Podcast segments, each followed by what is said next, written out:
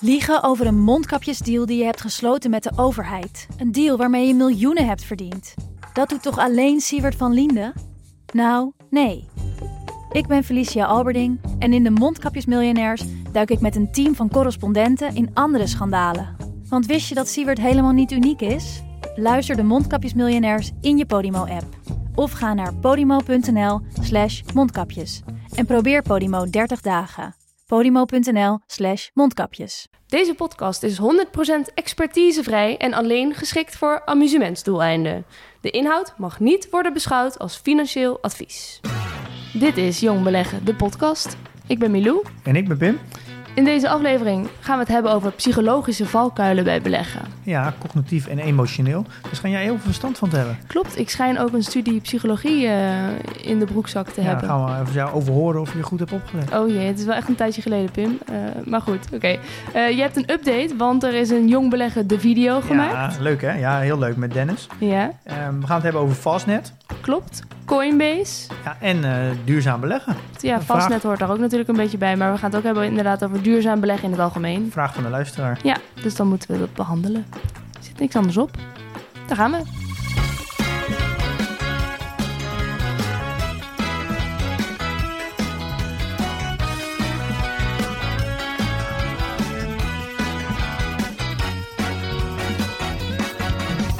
Zijn er al genoeg mensen gevaccineerd dat we eindelijk een keer een borrel kunnen doen? Of hoe Oh. zit dat? Ja, bijna. Nou, ik heb wel heel erg positief nieuws gelezen net. Wat dan? Eh, volgens mij 1 juli is een groot gedeelte van Nederland eh, gevaccineerd. Ja. Of in ieder geval minimaal één keer gevaccineerd.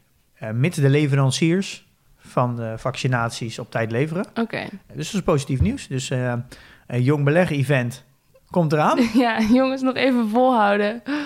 Is eigenlijk een beetje door zo'n eh, zo'n clubhouse sessie. Ja, Dan krijg je er zo'n gevoel van eh, een beetje de kroeg, maar dan net niet. Dus dat Precies. geeft eigenlijk heel veel... eh, samenhorigheid. Ja, maar, Maar dat is eigenlijk...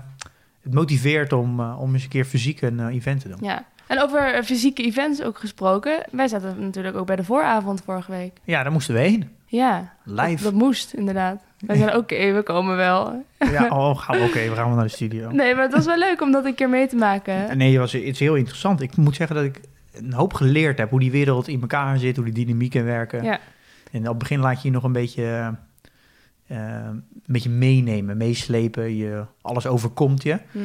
Eh, en dat zou je, nu- ja, in de andere keren heb je daar misschien iets meer regie over. ja. Dus, eh, maar is alles wat je de eerste keer doet. ja, mensen zeiden dat, dat ze een beetje vooringenomen aan tafel zaten. Eh, ja, eigenlijk iedereen behalve wij. Dus ik heb een nieuwe naam bedacht, dus de vooringenomen avond.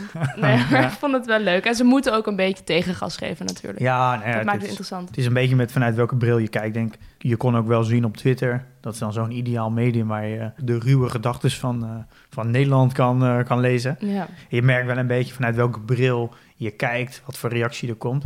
Over het algemeen zijn er best wel veel mensen die naar ons luisteren hebben gekeken. En dat die wel heel anders oordelen dan, dan bijvoorbeeld babyboomers die ons podcast niet kennen. Ja. Dus je merkt daar wel een, eh, een grote kloof. Ja. Maar het was wel jammer, denk ik, dat de, de presentatoren zelf niet geluisterd hadden. En daardoor kwam, denk ik, de sfeer van...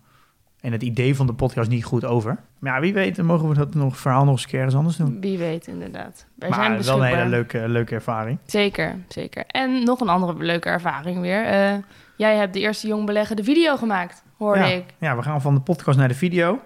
Eh, nou, Nou, de podcast blijft bestaan natuurlijk. Ja, natuurlijk. En er komt nu een beetje video bij. Ik moet wel zeggen, vrij onwennig om ook in, in beeld te zijn. Ja, Ehm nou ja, heel leuk. Het is een, mooie test voor alle vrienden van de show. Om te kijken of ze, of ze video ook kunnen waarderen. Ja.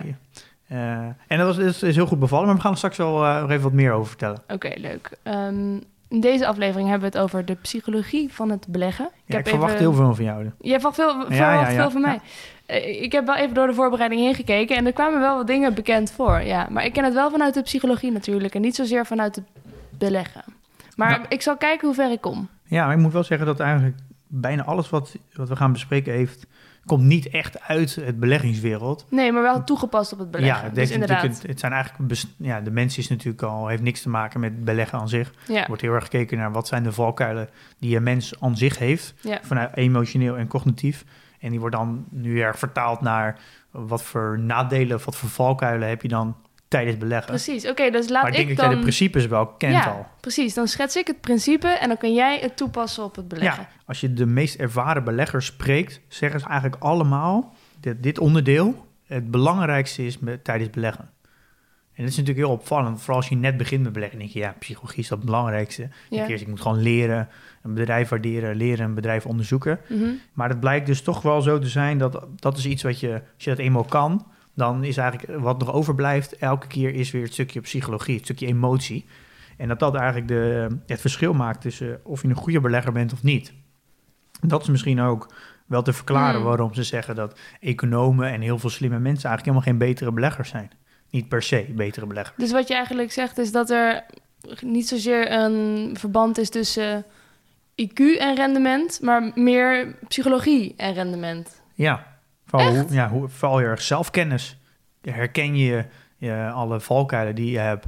Herken je dat goed? Kan je je daar tegen indekken? Kan je daar goed mee omgaan? Ja, Dat dat een veel, eh, je, dat- dat je kansen vergroot voor een beter rendement dan eigenlijk IQ.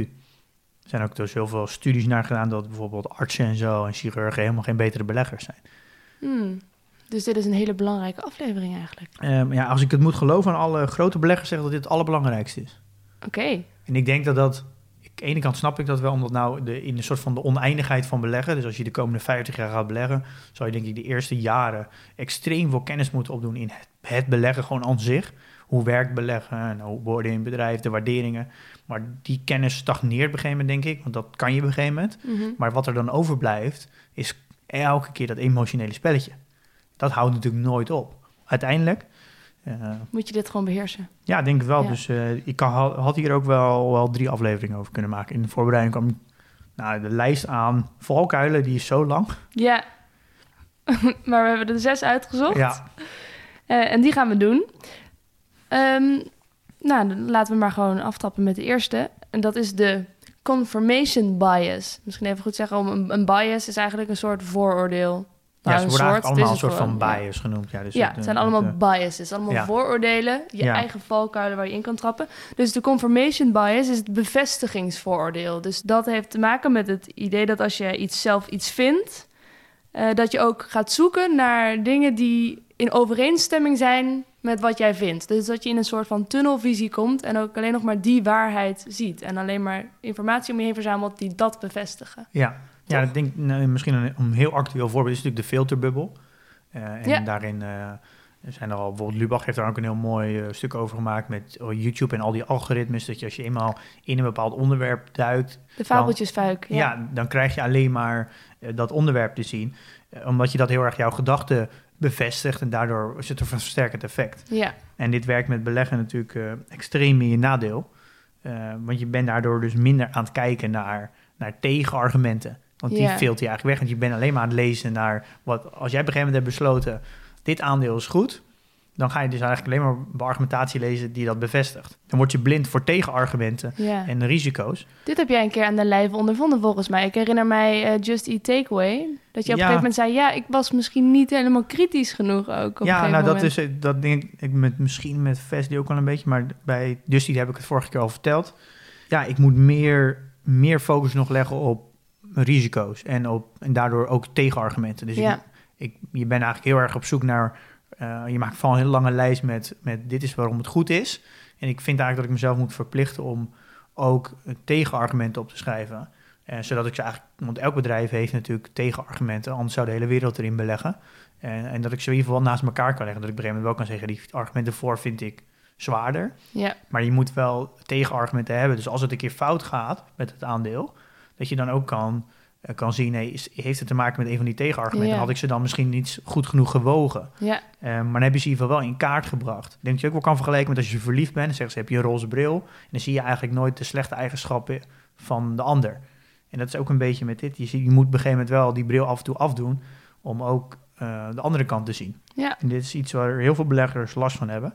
Soms vraag ik mezelf wel eens af dat... je moet ook heel vaak een bedrijf hebben geanalyseerd... die je niet hebt gekocht. Als dat niet klopt, dan heb je eigenlijk... eh, dan zijn je analyse eigenlijk niet goed geweest. Want het kan niet zijn dat elk bedrijf wat je analyseert... dat je dat ook daadwerkelijk koopt. Je moet ook op een gegeven moment... misschien wel de helft van bedrijven analyseren... die je uiteindelijk niet koopt. Ja, want er zijn nog veel meer goede bedrijven natuurlijk dan degene die je koopt. Ja, maar dat betekent eigenlijk dat je dus anders, als je dat niet, als je dus niet, als je alles koopt wat je analyseert, dat betekent eigenlijk dat je nooit kritisch genoeg bent. Nee. Eh, in ieder geval, dat, dat is een reminder voor mezelf van, hé, hey, en mijn verhouding tussen analyses die ik gedaan heb en wat ik daadwerkelijk heb gekocht, is best hetzelfde. Mhm. En dat is eigenlijk een, dat is eigenlijk verdacht, want dat kan natuurlijk eigenlijk niet. Nee, want dus je hebt dan misschien niet genoeg die negatieve kanten van een bedrijf in kaart Ja, gebracht. Ja. Ja, ik denk Ja. wel dat je op een gegeven moment er echt wel een verhouding moet hebben, misschien van 1 op 3, 1 op 4 of zo. Dat je van de vier bedrijven die analyseert, dat je er maar eentje koopt. ja, ik snap wat je bedoelt. Eh, en die verhouding is voor mij heel hoog. En Ja. dat geeft mij wel een reminder, ja, dat klopt natuurlijk niet. Nee. Nee. Dat, is natuurlijk, dat, dat kan natuurlijk niet. Ik kan natuurlijk niet, alles wat ik analyseer kan ik niet kopen. Dan, Nee. dan, ja, dat klopt niet. Nee. Dus dat is voor mij een reminder, hé, hier moet ik op letten. Goeie, inderdaad. Oké, ehm, dan hebben we de overconfidence bias.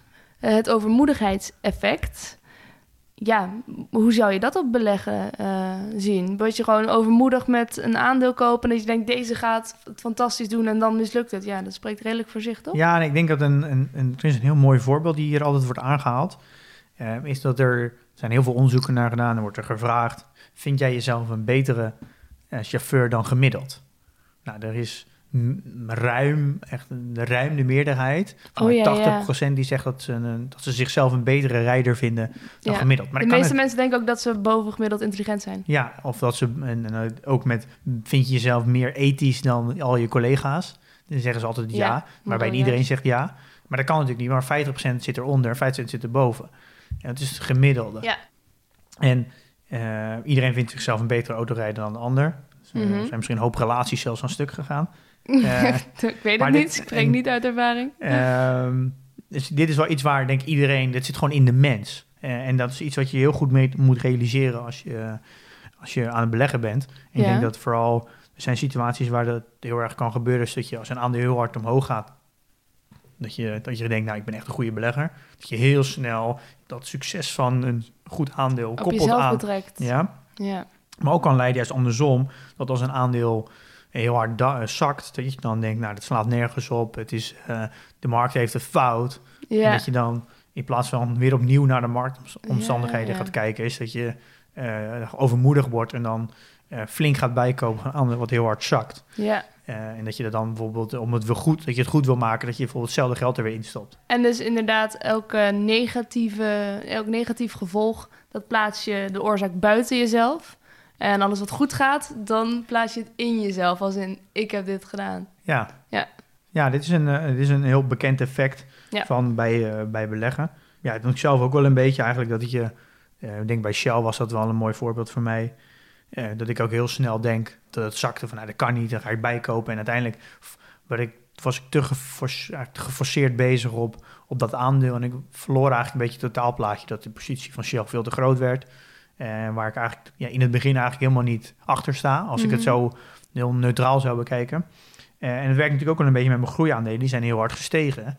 En mijn dividendaandelen wel achtergebleven. Nou, dan ga je wel heel erg denken van ja, heb- ik moet alles overzetten naar groei. Omdat Ja. daar heel erg de succes vandaan komt. En dan ben je dus heel erg met het moment bezig. Word je een beetje overmoedig. Hoe ga je er dan mee om? Nou ja, ik denk dat het het beste is om, om heel erg een, een, een plan te hebben. Een, een, een strategie te hebben waar je je aan vasthoudt. Het hele idee van een strategie is dat je je niet laat leiden door momenten in de markt. Ja. En ja, er kan zijn natuurlijk dat het nu een periode is dat de groeiaandelen heel hard gaan. En dat het langzaam misschien straks een periode is waar waardeaandelen het weer beter doen. Dat zal over tijd constant verschillen. Maar je, je moet niet elke half jaar, jaar eh, met de wind meemaaien. Want dan loop je altijd achter de feiten aan. En wat zegt ze als, het, als, je achter, als je achter de kudde aanloopt, loop je altijd in de stront. Eh, ja, eh, en- heerlijk inderdaad. eh, dat is volgens mij ook, heb ik ook een stuk over gelezen, dat eh, uiteindelijk is het is beter om gewoon een strategie te hebben voor de lange termijn, dan constant wisselen van strategie. ja, Dus welke strategie je ook kiest, is altijd Precies. succesvoller dan constant wisselen. ja. En ja, daarom is het heel belangrijk dat je natuurlijk een goed plan hebt. En dit komt vaker voor trouwens bij mannen dan bij, bij vrouwen. Hmm. Dus, eh, en het leidt ook vaak ook nog eens dat je, als je dit effect zorgt ook voor dat je vaak meer gaat handelen. Wat op lange termijn handelen natuurlijk een, neg een ja, een negatieve rendement heeft. Ja, En vrouwen die zijn wat bedachtzamer, wat rustiger, ja, handelen minder vaak. Dus en, dit is de reden dat vrouwen beter beleggen eigenlijk. Ik denk dat dit een, eh, Dat wij minder overmoedig ja, en hij heeft vooral, er is wel heel veel studies ook naar gedaan, dat vooral vrouwen minder handelen. En handelen heeft vaak een heel, heel veel mannen handelen vaak wat impulsiever.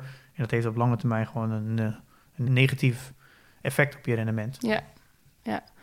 Oké, dan gaan we naar de recency bias. Dat is dat je dus de voorkeur geeft om eh, de, de gebeurtenissen die het meest recent gebeurd zijn, om dat meer als waarheid aan te nemen, of je daar meer op te baseren dan op lange historische trend of dingen die in het verleden eh, zijn gebeurd. Ja, dit, ik denk dat Doen, we die- dat, doen beleggers dat ook? Ja, zeker. Ja, ja. Je, je, we leven veel te veel in het nu. Eh, dus we, Ja, ik denk dat... maar eh, aan de andere kant, succes uit het verleden bieden geen garantie Ja, voor de maar ik denk dat dat... ehm, je kan dit in heel veel verschillende voorbeelden uitleggen. Maar de markt die gaat heel erg op en neer. Ja. Op lange termijn gaat het omhoog. En ehm, als je een trendlijn er doorheen trekt... En als het, dan is het eigenlijk best raar dat als de beurs een keer een paar procent naar beneden gaat... dat mensen in paniek raken. Denk, ja, je bent eh veel dit jaar... Kijk, we zijn dit jaar iets van 6, 7 procent omhoog gegaan. Ja. Op een gegeven moment is voor mij zelfs 8 procent. En we zakken nu afgelopen weken wat. Mensen raken dan gelijk een beetje in paniek. Dan Ja. denk ja, je, je moet wel even uitblijven. Dus Als je op weekbasis kijkt, denk ik, ja, dan is het een slechte week. Maar ja, als je dan Mhm. even kijkt naar wat er in het verleden, wat voor lijn er al is neergezet vanaf november, is het helemaal niet gek. Nee. Eh, dus je, je moet wel al constant blijven uitzoomen. Eh, Dus je moet eigenlijk jezelf aanpraten om altijd te blijven concentreren op die lange termijn prestatie. Dan alleen wat er even deze week is gebeurd. Ja, en, dit, en dit, wat het nou echt voor jou als nadeel heeft als belegger, is dat je heel erg recent nieuws zwaarder beoordeelt dan nieuws in het verleden. Ja. En ik denk dat dat ook de reden is waarom markten op korte termijn heel erg onvoorspelbaar zijn. En daardoor ook heel erg heen en weer bewegen. Maar Ja. daardoor aandelen op lange termijn, eh, als de fundamentals goed zijn, altijd naar een waarde toe gaan. Eh, dus en ik misschien wel een mooi voorbeeld Unilever, die ehm, is, is, gaat, is verhuisd nu, of gaat verhuizen naar, naar Engeland. Ja. Dus het gaat uit Nederland. Dus dat is heel erg tijdelijk nieuws. En je kan je dus heel erg afvragen, raken dat fundamenteel het bedrijf? Gaat het daardoor minder omzet maken? Gaat het door minder winst? Heeft het daardoor minder potentie in de toekomst? Nou, dat maakt natuurlijk helemaal niks uit. Het blijft gewoon in Amsterdam. Het enige is dat hoofdkantoor eh, juridisch gezien verplaatst. Maar dat heeft natuurlijk nul effect op, sterker nog, Ja. ze maken minder kosten, waardoor het zelfs positiever is. Daarom is het ook niet goed, denk ik, om elke dag al het nieuws te lezen van al je holdings die je hebt. Want dan zorgt er erg voor dat je heel impulsief wordt. Heb jij deze eh, bias wel eens bij jezelf bespeurd? Ehm, ja, nou in het begin heb ik Booking eh, al vrij snel gekocht. Ik moet zeggen, dat was wel de periode dat ik wat minder verstand had van beleggen dan dat ik nu heb. Ehm, en ik merkte dat ik ehm, Booking als bedrijf ja, eigenlijk fundamenteel wel eh, nog steeds goed vind. Het zit eigenlijk heeft- het zit heel goed in elkaar. Het heeft een, weinig risico. Eh, maar het zat in, er zit een heel erg slecht sentiment. En dat was heel erg in corona. Dus ik had een beetje in het dal gekocht. Dan ging heel hard omhoog. Dan dacht ik, nou, we voorlopig nog niet reizen. En ik ben het liet me veel erg meenemen binnen de tijdelijke nieuws eigenlijk. En ik ben eigenlijk afgestapt van het fundament dat boek. Uiteindelijk gaan we gewoon weer reizen. En van alle re- in, in de reisbranche is Booking waarschijnlijk gaat de grote winnaar worden. Want het is gewoon een platform, heeft bijna geen kosten. Eh, en dat is eigenlijk best wel een fout geweest om eh, recent nieuws eigenlijk, en recent sentiment, om de afs- afstand te nemen van het aandeel. Eh, Mhm. en dat, ja, daar ik, zeg, dat had ik daar niet moeten doen. Als ik nu kijk naar, sterker nog, ik, ik heb zelfs Booking nu weer op mijn watchlist staan om te beoordelen. En in die tussentijd dat ik het verkocht heb en nu is het heel hard omhoog gegaan. Ja. Eh, dat is wel fout geweest. En als ik nu eigenlijk, überhaupt als ik naar al mijn fouten kijk, vind ik eigenlijk de grootste fouten van de bedrijven die ik verkocht heb. Maar ja, volgens mij zegt elke belegger dat. Oh, is dat zo? Ja, ik, nou ja, volgens mij alle beleggers die ik spreek, die al heel lang beleggen, is eigenlijk het antwoord altijd, ik heb mijn winnaars te vroeg, ik heb gewoon aandelen te vroeg verkocht. Ja. Dat zegt echt iedereen. Heeft Ja. dat niet ook misschien te maken met de volgende bias die we willen bespreken, namelijk de loss aversion bias? Dat je, nou ja, zoveel mogelijk verlies wil voorkomen. Mensen vinden het natuurlijk helemaal niet leuk om te verliezen. En dat, eh, dat weegt ook zwaarder dan wat ze potentieel kunnen winnen. Dus als je bijvoorbeeld heel veel tijd in een project hebt gestopt, dan kun je op een gegeven moment denken van ja, nou weet je, ik stop ermee, want al die tijd die ik erin steek, dat is verloren tijd. En ik denk niet dat het me heel veel gaat opleveren in de toekomst. Dus dan ja, ga je opgeven. De, uit, ja, omdat je niet iets wil verliezen of niet nog meer wil verliezen. Dat is Ja. dus verliesaversie. Dat verlies dus meer pijn doet dan, Ja, dan winnen. Ja, dat is eigenlijk best wel raar dat wij als mensen zo gewired zijn. Dat we dus een verlies van 10% en een winst van 10%.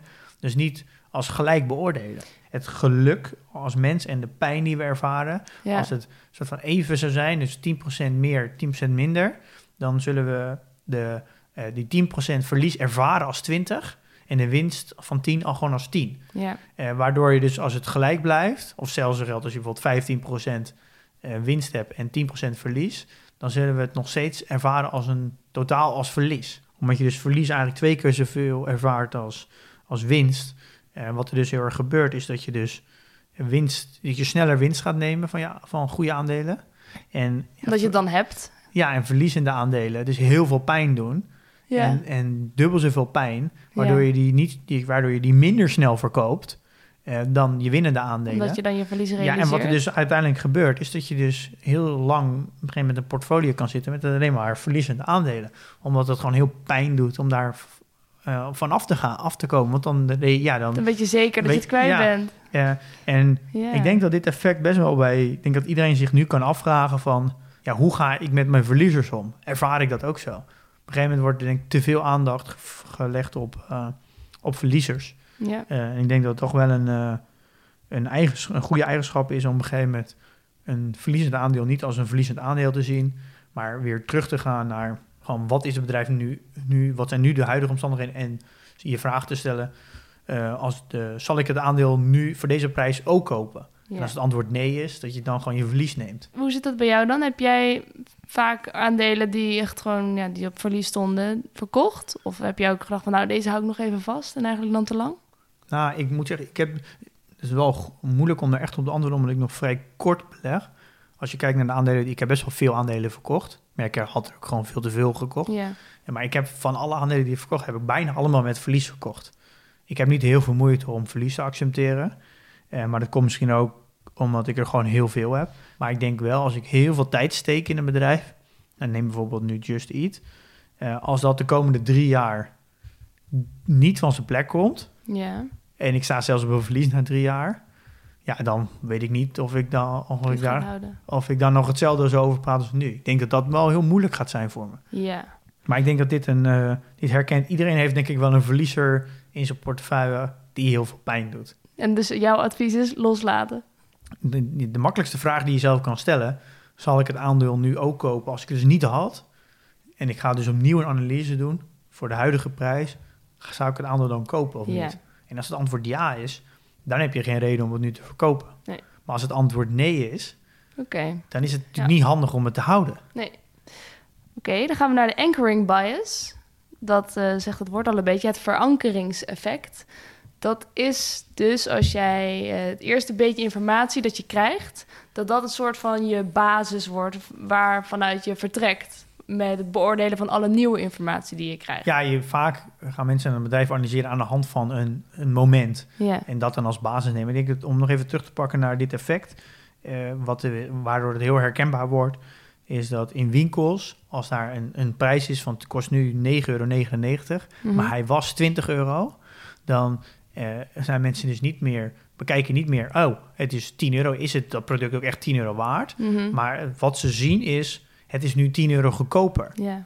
Uh, en uh, we weten allemaal dat die, als er acties zijn, nou ja, Mediamarkt staat er bekend om, dan zeggen ze het is een actie 10 euro en dan, en dan en vanaf 20 euro. En dat was helemaal niet 20 euro. Het was bijvoorbeeld 12 euro, dan zetten ze gewoon 20 euro. Maar neer. mag dat? Is dat? Doen ze dat echt? Ja, dat, dat, dat is, er zijn, uh, elk jaar komen er weer studies uit dat, dat Mediamarkt hier... Dit, dat Dat gewoon gelul is. Ja, vooral als het gaat om de BTW-korting bij Mediamarkt. Oh ja. Dan verhogen ze altijd een week ervoor alle prijzen. Ja, oh, dat is ook zo. Uh, En...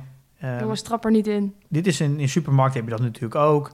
Uh, is dat wat wij dus doen als mens, is dus wij, het lukt ons dus niet meer om de, de prijs die je ervoor moet betalen, om dat aan zich te beoordelen. Dus die 10 euro voor, ja. uh, voor, ik, voor een fles wijn, is dat ook echt 10 euro waard. Maar wij zien, het enige wat wij zien is... Het was eerst 20. Het was eerst 20. Super goedkoop Dus nu. wij beoordelen het niet meer op de huidige prijs. Nee. En dat geldt eigenlijk ook met, uh, ook wel een mooi voorbeeld met het schatten van bakstenen bijvoorbeeld. Van nou, schatten dat je, van ja, dat je eerst de vraag stelt, uh, nou, een, een woning, uh, oh zo, ja. heeft dat meer dan 50.000 bakstenen meer of minder? Nou, dan zeg jij bijvoorbeeld meer. En daarna stel ik de vraag aan jou, hoeveel bakstenen heeft een woning? Ja, 50.000. Nu ga jij al heel erg denken. Nu heb ik jou al geframed over die 50.000. Ja. Dus waarschijnlijk iets meer dan 50.000, denk ik Ja, dan. maar, nee, maar ik kan ook kunnen. Ik, weet- ik weet niet hoeveel bakstenen een woning is, maar zeg dat de woning eh, maar 3000 bakstenen heeft. ja. Dan heb ik jou geframed door die 50.000. ja. Maar jij bent, kan, als ik die vraag eerste instantie had gesteld, hoeveel bakstenen heeft een woning, Ja. had jij nooit 50.000 gezegd. Oké, hoe werkt dit met beleggen dan? En dit is, dit is ook met werk met beleggen heel erg, is dat eh, als een aandeel heel hard zakt, eh, bijvoorbeeld in één keer 20%, dan wordt het, de ankering is dan heel erg eh, hoeveel die was. Ja, precies. En dat is eigenlijk niet zeggend. Ik merk dat, dat heel, heel veel jonge beleggers dit doen. Eh, Als een aandeel heel hard zakt, dan zie ik gelijk in de community heel erg, oh nu is het gezakt, dus nu is het interessant. Nu kopen, ja. En, en ze baseren dan heel erg het, het soort van, het is nu interessant om te kopen, omdat het eh, eerst 80 euro was en is nu 60 euro. Dus Mhm. het is 20 euro goedkoper. ja. Dat is een heel, heel gevaarlijk mechanisme. Want er is natuurlijk vaak een reden waarom het zakt. ja. Eh, en, De- dat moet je eerst uitzoeken. en je moet eigenlijk helemaal niet kijken naar de koers. En dat is ook wat, volgens mij, wat ik eer, eh, heb al verteld over het waarderen van bedrijven. Daar kijk je helemaal niet naar de koers. Je kijkt gewoon naar de fundamentals van het bedrijf. Zit het bedrijf goed in elkaar? Wat is de waarde die wat het bedrijf vertegenwoordigt? En wat ben ik bereid om voor om te betalen? Ja. met een veiligheidsmarge. Dus als je bijvoorbeeld uitkomt tot de- de fair value prijs, soort van de intrinsieke waarde. Wat, wat jij waar, het bedrijf waard vindt, als dat uitkomt op 70 euro. Dan wil jij eigenlijk liefst nog een, een soort van korting erin, omdat je foutmarge wil meenemen in je berekening. Ja. Dus jij wilt kopen voor 60 euro of zo, v- eh, 55 euro. Ja. Dat is je basis. En ehm, als, het bedrijf, als het bedrijf dus onder die 55 euro komt, dat je hem dan pas koopt. En dus Ja. niet gaat ankeren op een koers omdat die zakt. En Ja. dat je veel meer fundamenteel gaat kijken. Dus je moet eigenlijk helemaal Maar als niet... hij al op je watchlist stond en je hebt afgesproken van nou, als hij 60 wordt, ja, dan koop ik hem. Dan is het wel oké. ja, maar dan, is het, Ja. dan, dan stel je dus niet de vraag... moet ik hem kopen doordat hij niet 20% goedkoper Nee. is? Maar dan is het gewoon... ik heb al fundamenteel alles bekeken... Ja. En hij komt nu op een prijs die, die ik interessant vind. Maar je moet dus wel weer gaan, gaan kijken. Is er iets fundamenteels in het bedrijf veranderd? Is de markt veranderd? Er moet iets zijn dat je kan... ja. En als dat er echt niet is... Er is echt niks veranderd in het bedrijf. Is gewoon puur sentiment op de beurs. dan is het goed. Dan is het goed. En daar moet, dat is heel belangrijk dat je daar naar kijkt. Want, Ja. Maar het gebeurt vaak als een individueel aandeel zakt... en de rest van de markt zakt niet... dan is het vaak wel zo dat er, er is dan iets aan de hand in dat bedrijf. Oké. Dat moet wel, want het, ja, er, is niet, er is altijd een reden waarom het zakt. Ja. En dan kan je, moet je zelf die reden op waarde schatten. Gaan we naar de laatste? Eh, ja, Dat is de home bias, oftewel de thuismarktvoorkeur. En deze moet je mij uitleggen. nou, ik denk dat jij hem wel herkent. Oké. Ehm, als ik hem even eerst niet vertaal naar niet beleggen, is dat je namelijk alles wat dicht bij huis is, eh, veel positiever beoordeelt, veel ja, aantrekkelijker vindt. Ja, oké. En ik denk dat we dat allemaal wel zien in. Ik denk dat politiek hier ook heel erg mee te maken heeft. Je kan home bias natuurlijk als land zien. Dat we namelijk vinden dat alles hier in Nederland beter is. Maar dat kan je natuurlijk ook op meer lokaal zien. En ook op ehm, dat je mensen op het platteland vinden de mensen in de stad maar niks. En mensen in de stad vinden mensen op het platteland maar niks. Eh, je vindt eigenlijk hoe kleiner de omgeving, hoe Ja. minder je daarbuiten eh, het eigenlijk meer fout vindt. Lokaal geproduceerde producten vinden we ook chill, toch? Dat Ja, maar je vindt eigenlijk Ja. alles wat, als je een bepaalde cultuur bent opgegroeid of een bepaalde normen en waarden in jouw familie, dan vind je eigenlijk Ja. mensen die daar, die daar buiten vallen, vind je al snel eh, minder of eh, Mhm. ehm, dus je bent gewoon heel erg bevooroordeeld in wat, wat er in jouw omgeving Wat je ge- kent. Ja, en ook dus je bent bevooroordeeld in jouw, in jouw voorkeur. Ja. Nou, als we dat naar beleggen trekken, dan kan je je natuurlijk wel voorstellen dat als je in een Nederlands, als je Nederlands spreekt, je woont in Nederland en je consumeert Nederlandse content en nieuws, dat je dan automatisch bevooroordeeld bent voor Nederlandse bedrijven. Mhm. Dat is natuurlijk een risico, want Nederland is een klein land. Heeft, de bedrijven zijn, hebben een kleine impact op de wereld. Eh, als je de wereldeconomie gaat kijken. Waardoor eigenlijk over het algemeen gezien Nederlanders veel te veel belegd zijn in Nederlandse bedrijven. ja, Dat is ook heel logisch, want je krijgt heel veel Nederlandse informatie tot je. Dus de informatie, precies. Ik hoor jou daar vaak over. ja, die, die, die informatiedichtheid is gewoon veel hoger van Nederlandse bedrijven. Je bent ook altijd heel positief over Nederlandse bedrijven. In het Ja. algemeen, zeker de laatste tijd. En over Amsterdam. En, eh, Ja, dat is dus heel erg mijn, de, mm. mijn home bias. Ja. Ja, dus dat- daar ben je wel vatbaar voor, denk je. ja, zeker. Toen ik dit aan het opschrijven was, dan ging ik kijken hoeveel procent van de bedrijven heb ik eigenlijk. Ja, van Nederland. En dat Ja. is echt heel veel. Namelijk, 33 procent. ja, Dat is niet een hele goede spreiding. nee, een derde van je portfolio dan. Ja, maar dat is als je Nederland vergelijkt met de rest van de wereld... is Ja. het in, niet helemaal in verhouding. Qua oppervlakte in ieder geval niet heel erg. Nee, dat, daar, toen ik dit dacht, ik, ja, dat is niet zo handig. Nee. Hier moet ik, hier moet ik iets beter op letten. Ja, En ik heb, we hebben dan nog het voordeel dat de Nederland de euro heeft. Als de Nederland, Nederland de gulden nog zou hebben, zou het echt een probleem zijn. De euro is best wel een grote munt. Ja. Dus daar is 33% euro is natuurlijk prima. zit je ook eh, gewoon een beetje in Europa. Ja, dus dat is goed. Maar ik zou natuurlijk eigenlijk voor goed betere spreiding... zou ik natuurlijk wat Nederlandse bedrijven moeten verkopen... en ook moeten hebben in, Ja, in wat andere Europese landen. ja, Dus dit is wel iets wat ja, hier ook onbewust toch wel eh, ja. een intrap eigenlijk. Maar tegelijkertijd zijn bijvoorbeeld transactiekosten vaak wel wat lager in je, ja, in je thuisland. Ja, er is wel best wel wat van te zeggen. Er zijn natuurlijk een aantal aspecten te noemen waarom we een home bias hebben. Natuurlijk wat jij zegt, transactiekosten, die zijn vaak in een land, in je thuisland goedkoper. Ja, Maar hebben ook toegang tot informatie, ja. ook de wisselkoers natuurlijk. ja. Of als je in de euro, Europa zit je euro, heb je iets minder last van. Mhm. Maar als je bijvoorbeeld in eh, nou, Zwitserland zit of een, eh, een land met een... eh, Denemarken heeft hij eigenlijk de euro? Nee, toch? Heeft niet de euro. Nee, nee, nee, bijvoorbeeld Zwitserland en Denemarken hebben eigenlijk een eigen munt. Dus als je dan te veel op je thuisland zit, dan heb je ook geen spreiding in je, in je, op je valuta. En ja, je hebt andere valuta heb je wisselkosten. Ja. Eh, dus eh, ook een risico is dat, wisselkoersrisico. Dus je gaat daardoor automatisch nog meer in je eigen munt, wat dus nog meer een home bias is. En je hebt natuurlijk belastingen. Is, Nederland heeft dan op zich wel goede afspraken met heel veel landen in de wereld. Maar Hoe bedoel je belastingen? nou, bijvoorbeeld dividendbelasting Ja, is in ja. Duitsland die is zo'n 26% En in Nederland 15. Ja, Dus je, je mist wel gewoon 11% Ja, en die krijgen, ja, dat is toch een verlies die je dan pakt. Dus je, daardoor mijd je dan toch sneller Duitsland. Ja. En dus belasting, eh, ja, dubbele belasting of, ja, of, dividendbelasting kan toch wel ook een reden zijn waarom je toch liever in je thuisland blijft. ja. Dus, dus het is wel Het heeft voordeeltjes, maar je moet wel zorgen dat je goed gespreid maar blijft door die voordelen, of eigenlijk door de nadelen in andere landen, wordt je, dat wakkert eigenlijk je home bias aan. Ja. Daar moet je gewoon heel erg eh, scherp op zijn. Dus dan kun je scherp zijn in, ja, dan denk ik aan je strategie. Dus hoeveel eh, procent je welke valuta wil en welke regio. Dat hangt allemaal vanaf hoe scherp je je strategie stelt. Ja, door van tevoren goed Ja, dat te definiëren en dat je er ook daar aan, aan te houden. En nog een ander ding is dat je moet ook goed kijken. Het is natuurlijk niet, kijk, een Shell in Nederland is natuurlijk anders dan als je een Basic Fit neemt. Want Shell die zit gewoon over de hele wereld. Dus als het gaat met als het met de Nederlandse economie heel slecht gaat, dan merkt Shell dus helemaal niks van. Maar als je Basic Fit neemt en, we, en Nederland gaat, komt in een recessie, daar merk je natuurlijk veel meer van. Want dat bedrijf is gewoon heel erg Nederlands gefocust. Ja. En dus dat is ook wel goed om naar te kijken. oké. Uh, kijk, Alphen, die zit ook vooral echt alleen maar in Nederland. Haalt bijna al omzet uit Nederland. Dus als Nederland in een, in een recessie komt, uh, dan ga, gaat, ja, ga ik dat heel erg merken met Alphen. Want Ja. die doet eigenlijk bijna alle afzet in Nederland. Daar moet je dus ook wel naar kijken naar...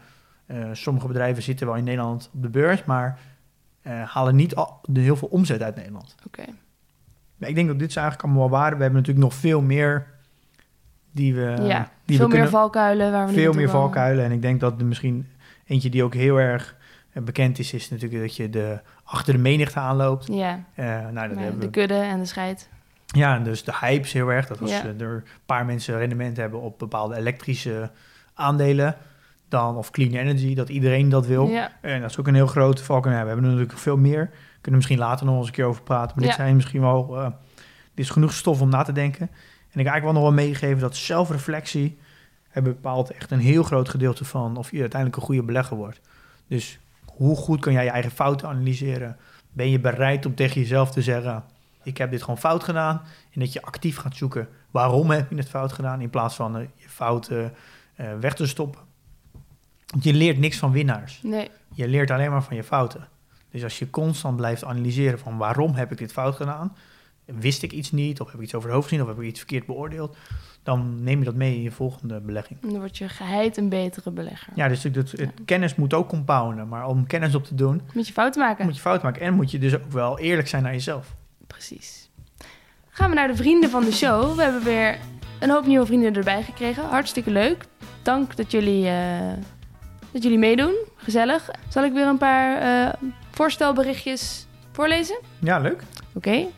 Dan hebben we eentje van Joel. Hij is 41 en woonachtig in Kopenhagen, hey, Denemarken, sinds een jaartje. Ik hou me bezig met sustainability in de energiesector en ben daarnaast fotograaf. Meer relevant voor jullie. Ik ben een beginnende belegger en de podcast heeft me al veel geleerd. Ik wil me verder verdiepen via de informatie hier en ga dan kijken hoe ik dat toe kan passen, zowel via ETF's als losse aandelen. Ik zal dan voornamelijk kijken naar de energiesector, omdat ik daar veel ervaring in heb en de trends kan analyseren. Nou, leuk Joel, succes daarmee. Dan krijgen we nog een berichtje van Maurits. Uh, mijn naam is Maurits, ik ben 31 jaar, ik woon in Enkhuizen. Ik ben beginnend enthousiast belegger, dankzij de podcast. Nou, leuk. Ja. ja, welkom. En dan hebben we nog eentje, zou ik doen, van Erwin. Um, en die zegt: Hoi, ik ben Erwin, 41, vader van twee kinderen. Mijn ervaring met beleggen is na de studententijd vrijwel verdwenen. Nu wil ik een pensioenplan maken en een woonplan voor de kinderen.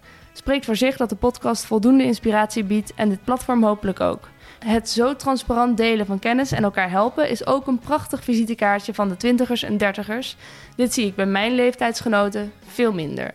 Nou, dat is een leuk compliment. Oh, kijk, nou, wat leuk om te horen. We doen ons best, Erwin, om zo transparant mogelijk te zijn. Leuk dat jullie nieuwe vrienden van de show zijn. Er zijn er nog meer. Ik kan niet alles voorlezen, maar dat, dat spreekt denk ik voor zich. Heb jij nog een update, Pim? Ja, um, Jong Beleggen, de video. We hebben het net al even... Ik wil toch nog even Dennis Emmelkamp uh, bedanken. Uh, hij is vriend van de show. Ja. Uh, net aangegeven dat hij mij een mailtje heeft gestuurd in het begin van de aflevering. Um, ik heb samen met hem twee uur lang gebeld we hebben eigenlijk samen een fundamentele analyse gedaan over Basic Fit. En we zijn heel erg, denk ik, ongeveer een half uur, een kwart, zijn we volledig in de waarderingsmethode uh, gedoken. Dus hoe waardeer je nou een bedrijf? Ja. Aan de hand van de discounted cashflow methode. Okay. En dat is een, een van de waarderingsmethodieken die worden gebruikt om een bedrijf te waarderen. Ja.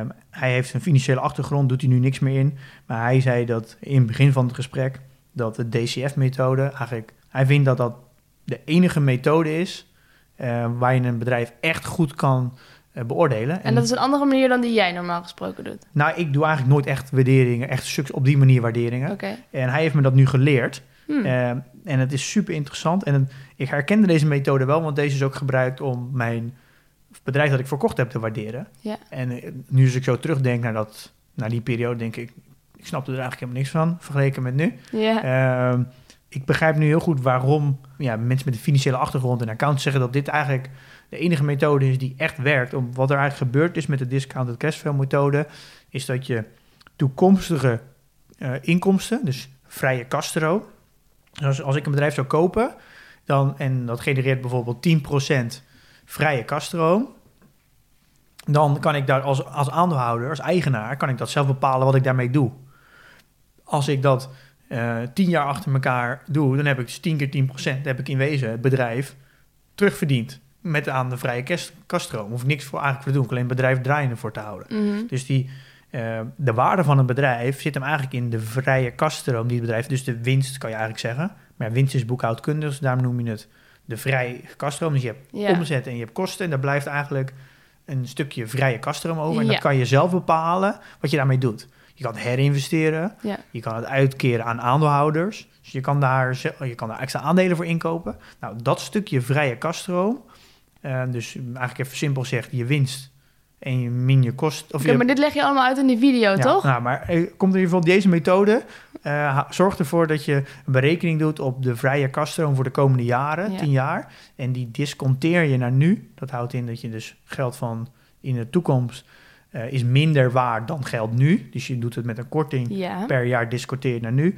En daar komt dan een fair value prijs uit. Okay. En dat is eigenlijk de prijs die, je, die het bedrijf nu waard is als je het nu zou kopen. Ja. En dan doe je dus nog een, noem je dan een margin of safety in. En dat doe je van je fair value prijs af. En dan krijg je de prijs waar je het aandeel op wil kopen. Oké. Uh, dit, is een, dit is een methode die, die als je daarop googelt, nou, je krijgt, uh, je, er wordt heel veel over geschreven. En Dennis heeft, legt in die video uit hoe die dat doet op aandelen, hoe dat werkt. Die heeft mij volledig in meegenomen. Leuk. Dus we hebben een hele ruwe video opgenomen over de complete analyse van Basefit met het stukje waardering. Ja. Um, en dat hebben we gewoon opgenomen. De, communi de community ja. ingegooid bij en? vrienden van de show. Nou ja, het is heel leuk om te zien dat al meer dan 50% van alle vrienden hebben het al bekeken Zo. binnen een paar dagen. Nou, heel veel reacties eronder. Iedereen gaat nu ook aan de slag. Ja? Om, we hebben ook die, eh, de Excel-sheets gedeeld met alle vrienden. Het is heel leuk om te zien dat, dat, ja, dat, dat we in één keer weer zo'n eh, zo'n kennisinjectie doen. In dit geval vanuit een vriend van de show, Dennis. Ja. Dat er zoveel mensen daarmee aan de slag gaan. Wat leuk. ja, ik word er zelf heel erg enthousiast van. want Ik heb heel veel geleerd van Dennis. En ja, iedereen leert daar ook mee. En, dus eh, eh, jong beleggen de video, dat is wel iets wat we nog even willen vasthouden voor de komende tijd misschien. ja, het is een soort van test of dit in de smaak viel. Want het was heel ruw allemaal, het is gewoon opname. Ja, En, maar het was heel positief ontvangen. En ik wil toch nog even Dennis daarvoor bedanken. Want hij heeft echt heel veel vrienden eh, blij gemaakt. Met, Leuk. eh, met, met een stukje kennis delen. Ja. Dus eh, leuk. Goed Ja. nieuws. dus, leuk. Oh, en over En nieuws Dennis was ook bij Clubhouse. Dus, Weet ik, ja, ja. zeker. Dennis was erbij. Ehm, dan gaan we naar het nieuws. Je mag er eentje doen. ja, oké. nou. Fastnet, daar, die heeft een emissie gedaan. Daar hebben we vorige week over gehad. Ja, een Dus een- aandelenemissie. Ja. Ja. Dus daar heb ik een stukje geschreven op de website. Ga ik nu niet over hebben, want ik minder interessant. Ik wil hem toch benoemen, omdat we Ja. vorige week over emissies hebben Nou, gehad. Vooruit, mag. Toevallig direct na de aflevering kwam dit online. Dus dat is wel leuk, was wel heel toevallig. Ja, Ehm, dus daar kan je even op de website en kijken wat ik daarover geschreven. Ik wil het even over Coinbase hebben. Coinbase. En ehm, ik denk dat de meeste mensen die in Bitcoin zitten kennen dit wel. Dit is een app. Eh, het is nog niet beursgenoteerd bedrijf, maar het is een app waar je dus cryptovaluta handelaar is het eigenlijk. Je kan, het is een soort van de Giro, eh, waar je dan in de Giro kan je aandelen kopen, maar in, eh, bij, in Coinbase kan je Crypto. crypto's kopen. En daar kan je ook Oh, crypto's handig. in opslaan. Ja. Dus je hoeft niet je eigen wallet eh, te op te slaan, dat doet dan Coinbase voor jou. Oké. En eh, die app, dat dat bedrijf, die wil naar de beurs. En wat je dus nu ziet, ik denk dit jaar nog gaan er dus... de verwachting is dat er ongeveer zo'n tien verschillende bedrijven... die gerelateerd zijn aan crypto's, aan bitcoin, naar de beurs gaan. Er komt gewoon een hele... Ja, het is, we, kunnen, ja, we kunnen ze ontkennen of, eh, of we kunnen negeren. Maar uiteindelijk is wel alles wat met crypto en bitcoin... maar gaat nu wel steeds meer, steeds groter, steeds populairder. Het gaat Ja. nu zelfs ook gewoon echt de beurs op. Ja. En, en dan heb je een ding, moet je denken aan bitcoin, mijnbedrijven, aan echt cryptobeurses. Want het is niet gereguleerd. Dus iedereen kan zijn eigen cryptobeurs beginnen. En die gaan dus nu ook echt naar de, echt naar de beurs. Dus ja. we krijgen eigenlijk nu zelfs op de beurs dat, niet, dat je niet direct kan handelen in bitcoin op de beurs, maar dat je wel eigenlijk indirect kan handelen. Eh, dus als je toch mee wil profiteren van de opkomst van bitcoin, maar je wil niet zelf bitcoin bezitten, kan je dus nu straks ook in bedrijven zitten die in bitcoin, iets met bitcoin doen. En dit wordt een direct listing, daar hebben we ja. het over gehad, en dus niet een IPO. Nee. Dus de zittende aandeelhouders die gaan wat aandelen verkopen. Het was in 2012 opgericht, hè, dus het is een vrij jong bedrijf nog. Ja. Maar het gaat naar de beurs, waarschijnlijk tegen 100, nee, 1000 miljard. Nee, sorry. 100. Oh nee, sorry. Het gaat naar de beurs met 100 miljard. En het heeft daardoor een koers-winstverhouding van 300. Dus Zo. dat is echt, echt flink. Ja. Ehm, ze maken volgens mij wel winst. Eh, maar ja, dit is wel interessant, een interessante ontwikkeling... dat er dus heel veel crypto, bitcoin gerelateerde bedrijven... Dus nu naar beurs gaan. Ja. Het is wel echt een, een, eh, een ja, best wel een grote ontwikkeling. Die gaat denk ik dit jaar starten. Betekent dit dan ook dat het gewoon iets meer mainstream gaat worden eigenlijk? Ja, nou ja, dit, ja zeker. Het wordt zeker mainstream, ja. En je kan je wel afvragen, en dat vind ik best wel... Dat, die vraag ga ik ook stellen. Over twee weken gaan wij eh, een gast hebben die eh, over bitcoin komt praten. En dat vind ik wel een hele interessante vraag. Dat, eigenlijk is Coinbase eigenlijk een, een soort van marktplaatsachtig, net als dat de Giro is. Ik denk dat dit ook echt... De, dit kan zomaar zijn dat dit een nieuwe hype wordt. We hebben natuurlijk de hype gehad van de, de clean energy, de batterijen, de elektrische auto's. Nou, dit kan denk ik zomaar eens de nieuwe hype worden waar, waar iedereen op de beurs wil beleggen in iets wat met crypto te maken heeft, zonder direct in, direct in bitcoin te beleggen. Portfolio. Ehm, geen transacties gedaan. Mhm. Ga ik binnenkort wel weer doen, want een nieuwe maand. Ehm, en mijn portfoliowaarde is 193, 200. Dus ik ben ietsje omhoog gegaan met vorige week. Ja, maar, Maar nog steeds onder de 2 ton. maar echt wel een flink eronder. En ik moet wel zeggen dat... Soms denk ik wel eens, waarom maak ik eigenlijk mijn portfolio openbaar? En elke keer die, eh, die stand, wat maakt het eigenlijk uit voor de luisteraar? Dat is heel belangrijk. Eh, maar ik, ik, denk, als alles omhoog gaat, is het niet zo relevant. Dus ik dacht, ja, waarom doe ik dit eigenlijk nog? Moet ik er niet gewoon mee stoppen? Toen dacht ik, ja, de reden waarom ik dit eigenlijk doe, is eigenlijk voor die correctie. Ja. Als die correctie straks een keer komt, 30% eraf, 40% eraf, Ja. dan wil ik laten zien dat, dat het bij mij ook gebeurt. ja. En dan, dan, dan wordt juist het openbaar maken van mijn bedrag juist heel krachtig. En kwetsbaar. Ja, maar dan kan ik ook laten zien om uh, iedereen die uh, ook aan, net aan het beleggen is, dat je niet in paniek raakt. Dat we ook elkaar Ja. een beetje kunnen ondersteunen en helpen. Dat als we voor het eerst in een echte correctie komen, dat, we, dat je daar niet in paniek gaat verkopen. En in het kader van kracht en kwetsbaarheid zal ik ook mijn portfolio weer even delen. Ja, nadat het best wel even slecht ging afgelopen tijd, gaat het nu weer ietsje beter. En heb ik een portefeuillewaarde van 4.508 euro. Ja, dat is ongeveer hetzelfde wat je vorig jaar had. Eh, ja, maar tussendoor ging het echt. Ik ben op een gegeven moment onder de, drie, nee, onder de 400 winst gezakt. Oh, oh ja, want En nu sta ik weer 450 winst. ja, maar jij Ja. mag deze maand ook weer. eh, Ja, ik moet nog doen inderdaad. Nee, ik had het gisteren willen doen, maar ik, ja, ik heb het zo ontzettend druk, Pim. Het ja, ik wou zeggen, het spijt me, het spijt me helemaal niet. ik kan het gewoon van spijt de me week, ten opzichte van de week even doen. Vandaag Ik ga het even van de week even doen. Vandaag niet. Vandaag. Oeh. Eh, gaan we naar de reviews? Ja. We hebben een audiobericht van Michiel. Jullie haalden het al eens aan. Eh, ik ben een duurzame belegger. Dus in Nederland eh, zijn er inderdaad weinig duurzame beleggingen. Ik denk dan bijvoorbeeld aan ASR en Fastnet, eh, waar jullie het vorige keer al een keer over hadden. Ehm, er zijn wel veel duurzame ETF's te vinden. Ehm, helaas niet de gratis ETF's van eh, de Giro. Maar er zijn eh, eh, toch wel labels voor van ETF's die alleen maar in duurzame bedrijven eh, beleggen. Eh, nu is mijn vraag, in hoeverre wegen jullie de duurzaamheid van een bedrijf mee bij de aanschaf van een aandeel? Ja, dankjewel voor je vraag. En natuurlijk een hele, ja, ik denk een actuele vraag. Ja. Ik merk zelf heel erg dat ik weeg het nog niet echt mee. Ik heb al heel veel moeite om echt te leren beleggen. Ik ben een soort ben constant aan het, aan het rennen om goed te leren beleggen. En ik merk dat het duurzaam beleggen, dat dat en nog, en maakt het een factor nog moeilijker. En ik merk dat ik heel veel moeite heb met wat is nou duurzaam? En hoe kom ik er nou achter dat een bedrijf duurzaam is? En ja, voor de hand ligt, ja, Fastnet is duurzaam. Maar is dat wel echt duurzaam? Wat is er nou duurzaam aan Fastnet? Ja, ze, ja, ze, ze zitten in de elektrificatie van, in, ja, van dat alle auto's elektrisch worden. Ja. Eh, en ze bieden daar een laadoptie. Maar is dat aan zich duurzaam? Want wat is daar duurzaam aan dat ze op plekken waar al tankstations staan, eh, nog een gebouw gaan neerzetten? Eh, en dan kan je je ook Ja, afvragen. het idee is dat het tankstation dan straks kan ophouden. Ja, maar ja, die tankstation die gaat daar toch gewoon laadpalen neerzetten. Dat is toch gewoon heel duidelijk. Dat, die gaan toen, ja, al die tankstations gaan toen niet verdwijnen. Het zijn er tienduizenden in Nederland. Die krijgen toch allemaal gewoon een laadpunt. Ja, en ik snap je punt, maar misschien heb je dus wel zo'n vastnet nodig om die eh, eh, tankstations te laten denken van... hé, hey, misschien moeten wij dit ook gaan doen, want straks... Ja, weet Nou je? ja, het is een beetje van de. eh, daarnaast kan je ook afvragen: gaan mensen niet gewoon thuis laden en op kantoor en niet onderweg? Want je stimuleert misschien ook juist het extra rijden. Dus je, en dat is misschien nu ben ik een beetje negatief, maar ik bedoel er meer mee te er zitten heel veel kanten aan. En ik bedoel meer met te zeggen: is het. Ja, duurzaamheid zit er niet altijd, en dat is wat heel erg is. Duurzaam wordt alleen maar gezien iets wat nieuw is. Iets, er moet iets nieuws komen wat beter is dan er was, en dat is duurzaam. Maar volgens mij zit hem juist de duurzaamheid toch ook heel erg in de verandering van iets. Dus iets, een bedrijf dat constant mee verandert en aanpast, is toch in wezen duurzamer dan iets nieuws beginnen. Ehm, en ik vind het geen, niet een gezonde manier om dus alleen maar te beleggen in bedrijven die nieuw zijn, zoals een Fastnet. Want dat zijn extreem risicovolle bedrijven. Helemaal nu, dat vind ik zwaar overgewaardeerd. En ik zie totaal geen toekomstperspectief in dat bedrijf. Vind ik het gewoon onverantwoord om, om daarin te beleggen. Eh, en ik merk dat ik veel meer behoefte aan heb aan gewoon bestaande bedrijven. Die, en die, die wat veiliger zijn, wat eh, minder risico, die, die wel duurzaam zijn. En dat punt, en ik merk dat dat vind ik heel moeilijk. Want hoe kan ik nou beoordelen, Wat duurzaam is. ja, is bijvoorbeeld Nestlé, Unilever en Procter Gamble, dat zijn ongeveer drie identieke bedrijven.